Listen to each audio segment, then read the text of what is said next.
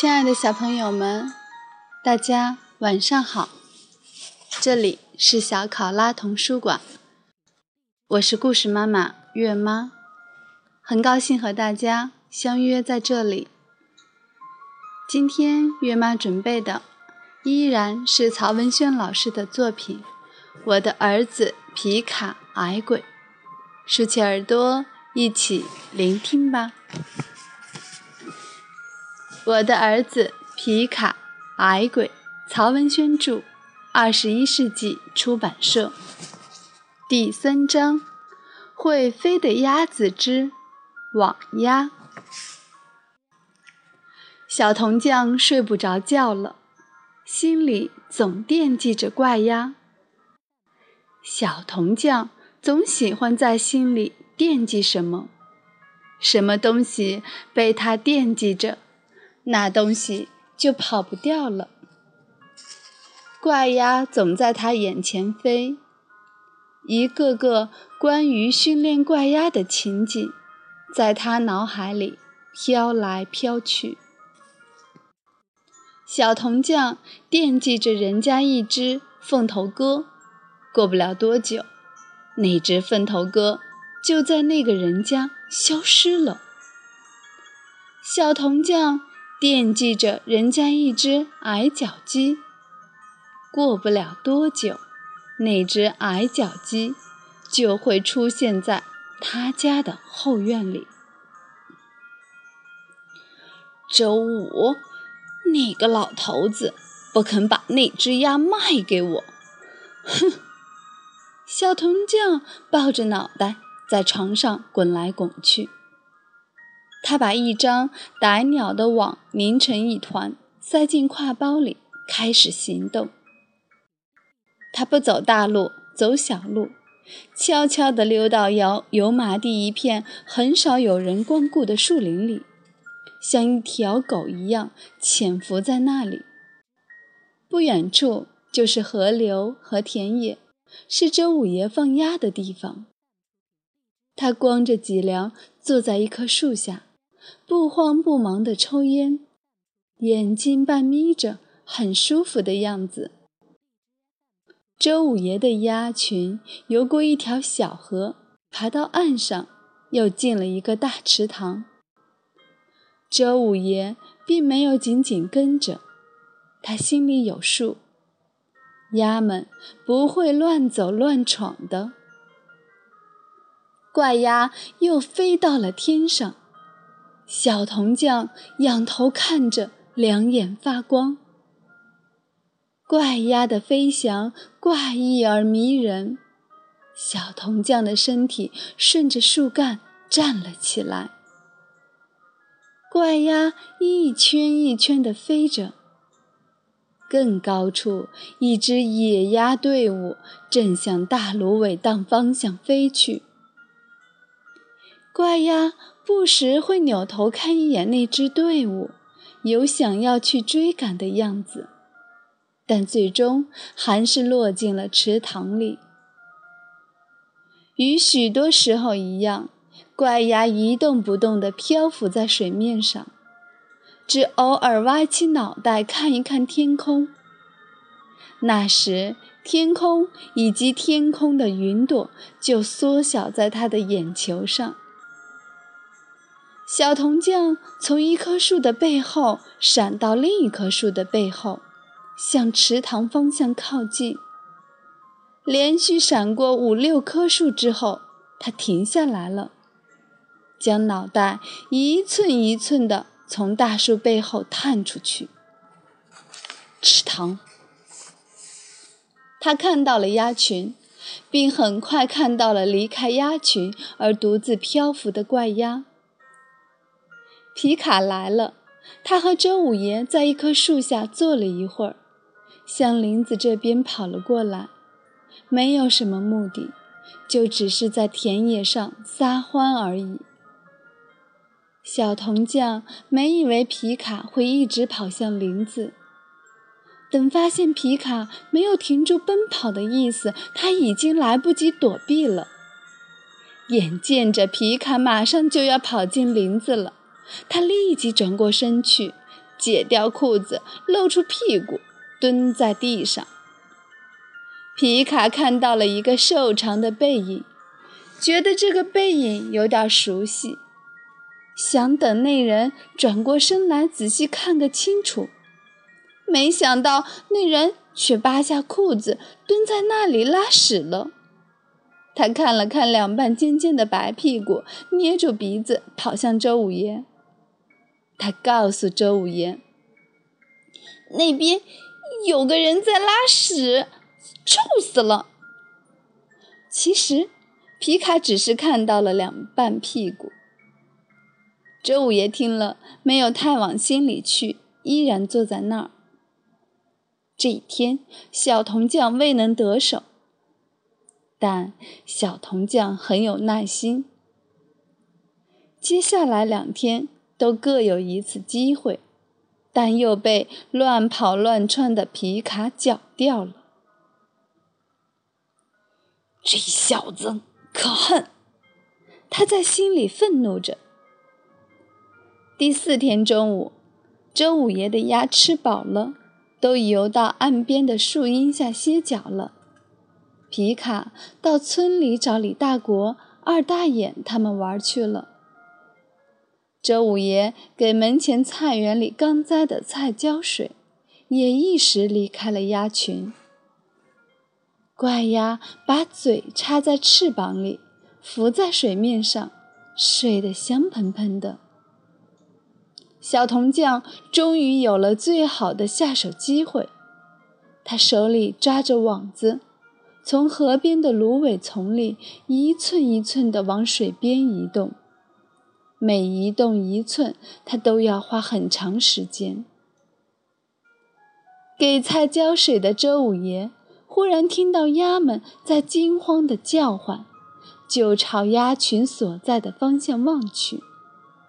见没有什么可疑的东西，心想：可能是一条大鱼跃出水面，把鸭们惊着了。小铜匠以突然的方式将网撒出，十分准确地网住了怪鸭，随即以极其迅捷的动作将网拉住、收紧，猫着身子钻进了芦苇丛，然后。从一条野道上跑掉了。周五爷发现怪鸭不在，已是傍晚。他四处找了找，不见怪鸭的踪影，就来到油麻地小学。所有的屋顶上都空空的。皮卡回来了，周五爷说：“皮卡呀，那只鸭不见了。”皮卡一听急了，和周五爷一起又继续找下去。不一会儿，李大国、二大眼和花儿等一些孩子也加入了寻找怪鸭行列，甚至是爷爷、奶奶和四姑也参加了寻找。到处是呼唤声，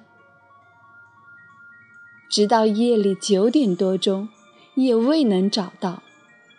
周五爷说：“兴许是他飞远了，迷路了，明天白天就能飞回来。”大家散去。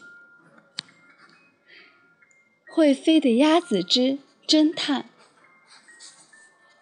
夜里，皮卡突然醒来，走进爷爷奶奶的房间。将爷爷叫醒，说：“爷爷，那天在树林里有个人在拉屎，像小铜匠。”爷爷随即想到小铜匠曾向周五爷买这只鸭的事，心里就有了一个判断：这鸭八成是被小铜匠偷去了。第二天，他就把这个判断说给周五爷听。周五爷也觉得鸭可能是小铜匠偷的，他就请了油麻地两个小铜匠不认识的人去双船镇暗中观察，看怪鸭是否真被小铜匠偷去了，得有证据。但这几个人在双船镇连蹲了两天，悄悄打听，偷偷观望，没有获取任何证据。他们看到的还是人们经常看到的情景：小铜匠站在人来人往的地方，玩他的蜡嘴，叼人家的硬币。但爷爷坚定地认为。怪鸭被小铜匠偷走了。皮卡也这样认为。这一天，他把李大国、二大眼叫到村巷里，叽叽咕咕地向他们说了一通话，然后三个人出发往双船镇去了。现在，他们三个人是侦探。他们一人戴了一顶大人戴的草帽。加上他们是小孩子，因此谁也看不到他们的脸，只有他们自己才能看到对方的脸。他们走在通向双船镇的路上，明明周围没有一个人影，但他们说话时却交头接耳。他们本可以大摇大摆地走大路。但却不时地闪进林子里走小道，还装成互不认识的样子，保持着一定的距离。悄悄潜入双船镇后，他们又把帽檐往下压了压，人们更看不到他们的面孔。他们不时地闪到墙角背后，或是装着鞋带松了，蹲下来系鞋带。其实没有必要。因为这里没人认识他们，也没有人特别注意他们，但他们很喜欢这种诡秘的感觉。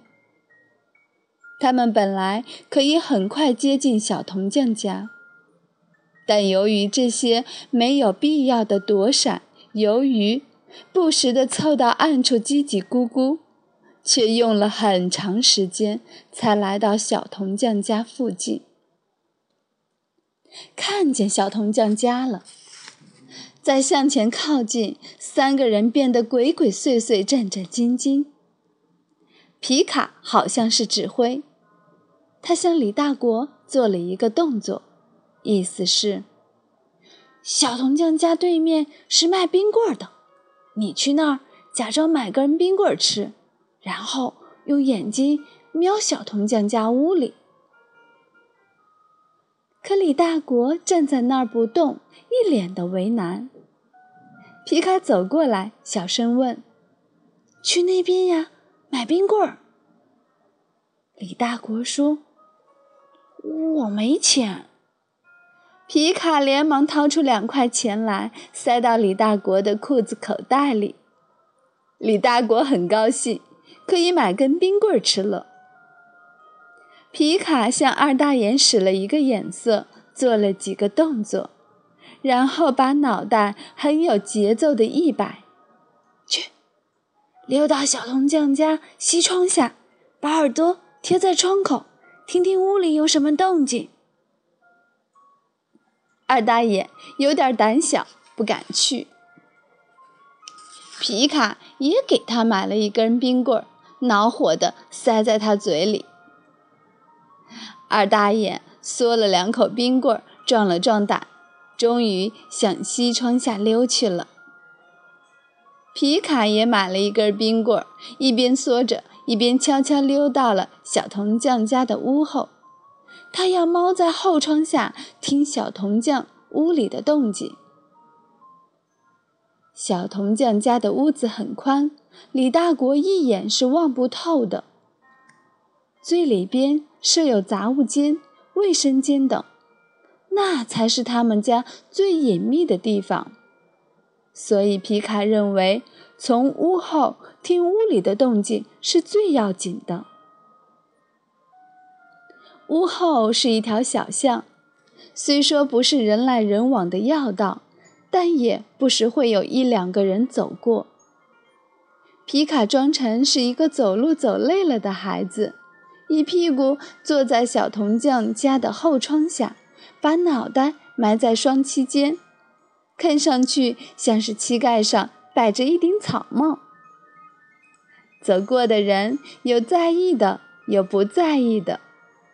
在意的，也就是低头看看，好奇了一会儿就走了。有几只蚂蚁在脚下爬动。他们见皮卡动也不动，就开始往他的鞋子上爬。皮卡用眼睛盯着他们。当他们马上就要往腿上爬时，皮卡憋足了一口气，噗的一声吹出去，把蚂蚁掀翻在地上。皮卡很得意。过了一会儿，蚂蚁们又开始往他的鞋上爬。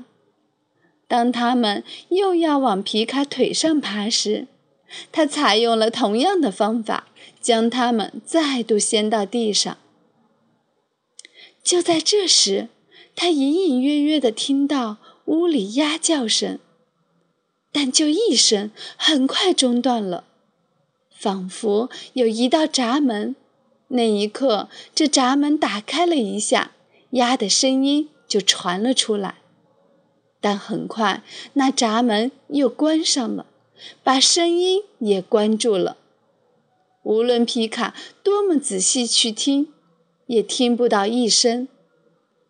他甚至怀疑自己刚才是否听错了，根本就没有什么鸭叫声，只是心里总想着鸭，才听到鸭叫的。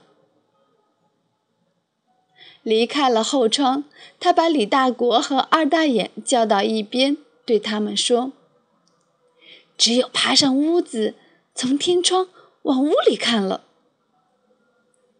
没有梯子怎么爬上去呀？”李大国问。“很容易。”皮卡让李大国和二大眼跟着他，到了小铜匠家的屋后，对李大国说：“你胖。”有力气，蹲下。李大国弄不明白皮卡的意思，站着不动。皮卡说：“蹲下呀。”李大国蹲下了。二大爷，你爬到李大国的肩上。皮卡说。二大眼对李大国说：“我爬了。”皮卡说：“爬。”李大国说：“爬呗。”二大眼爬到李大国的肩上，李大国抱怨了一句：“不能轻点踩在我肩膀上吗？”皮卡说：“李大国，过一会儿我请你吃十根冰棍儿。现在我要爬到二大眼肩上去了，那不压死我了吗？”李大国说：“我不干。”皮卡说：“那我请你吃十五根冰棍儿吧。”李大国说：“你说话要算数，说话不算数就是小狗。”皮卡说着就往二大眼身上爬，可刚爬到二大眼身上，二大眼的脚在李大国的肩上一滑，带着皮卡一起跌倒了。皮卡在最上面，跌得最重，疼得哎呦哎呦的叫唤。二大眼，笨蛋！皮卡指了指二大眼的鼻子。李大国扑哧一声笑了，皮卡和二大眼也跟着笑了起来。皮卡忽然在嘴唇上放了一根手指，把笑声立即止住。然后将草帽往下一压，重来。当李大国用双手扶着墙壁，摇摇晃晃地站起来时，他喘着粗气说：“皮皮卡，十十五根冰棍，说说话算算数。”处在紧张状态的皮卡连连小声答应。皮卡爬上了小铜匠家的屋顶，然后像一只猫一样，先在屋顶上趴了一会儿，等气喘匀了，才慢慢爬向天窗。李大国和二大爷仰头看着皮卡，皮卡小声说：“别朝我看，别朝我看。”巷子那头走过一个人来，皮卡赶紧伏下身子。李大国和二大爷则装着一边走路一边玩耍的样子，往巷子的另一头走去。等巷子里又空无一人时，他们重又走了回来。那时，皮卡正从天窗往屋里看着。小铜匠从外面进来了。他往地上的一只盆子放了点儿麦子和水，然后打开一个房间的门，从里面搬出一只笼子。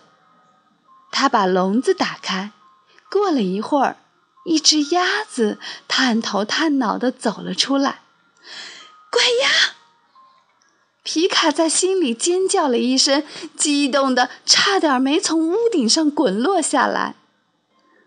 他从天窗口挪移开，伏在屋顶上一动不动，但心却在一个劲儿的蹦跳，仿佛能把屋顶上的瓦击碎似的。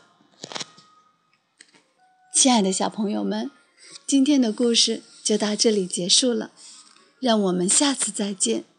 月妈要跟大家说晚安了，祝好梦。